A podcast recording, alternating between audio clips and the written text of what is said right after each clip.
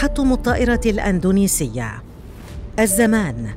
التاسع من كانون الثاني 2021 الطائرة بوينغ 737 500 الخطوط الجوية الأندونيسية. خط الرحلة. جاكرتا بونتياناك. بعد دقائق من إقلاعها اختفت الطائرة من شاشات الرادار. لا أثر للطائرة. ولا اتصال مع الفريق على متنها. عشرون كيلومترا من المطار. وبدأت أخبار تحطم الطائرة ترد. الطائرة انحرفت عن مسارها. اختفت عن الرادار. فقد الاتصال بمراقبي الحركة الجوية بعد أربع دقائق على الإقلاع. تحديداً وتحطمت الطائرة قرب جزر سياحية قبالة جاكرتا. بعد 12 دقيقة على الإقلاع. وعلى متنها 62 راكباً بينهم 12 طفلاً. أرسلت أجزاء من الحطام إلى الميناء الرئيسي في جاكرتا حيث أنشئ مركز للإسعافات الأولية وحددت السلطات الأندونيسية موقع تحطم الطائرة.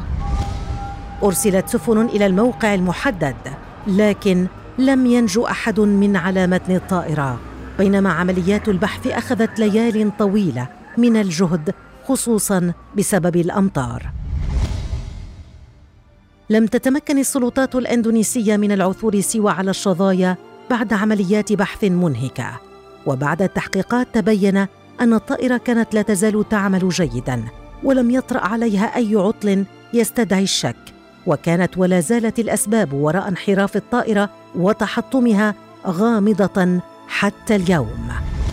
قصة التحطم هذه من أكبر الألغاز التي لا زال المحققون يحاولون كشف ملابساتها وخفاياها. كيف انحرفت الطائرة ولماذا؟ أين هو الصندوق الأسود؟ ما الأسرار التي يمكن أن يحملها إذا وجد؟ كل هذه التساؤلات بقيت حتى اليوم بلا أجوبة أو فرضيات تقطع الشك بالمسببات وراء هذه الكارثة. نظرا لحداثة هذا التحطم متى ستبصر النتائج النور؟ وهل سيتمكن المحققون من إخبار العالم بما حصل فعلا على متن الرحلة الأندونيسية؟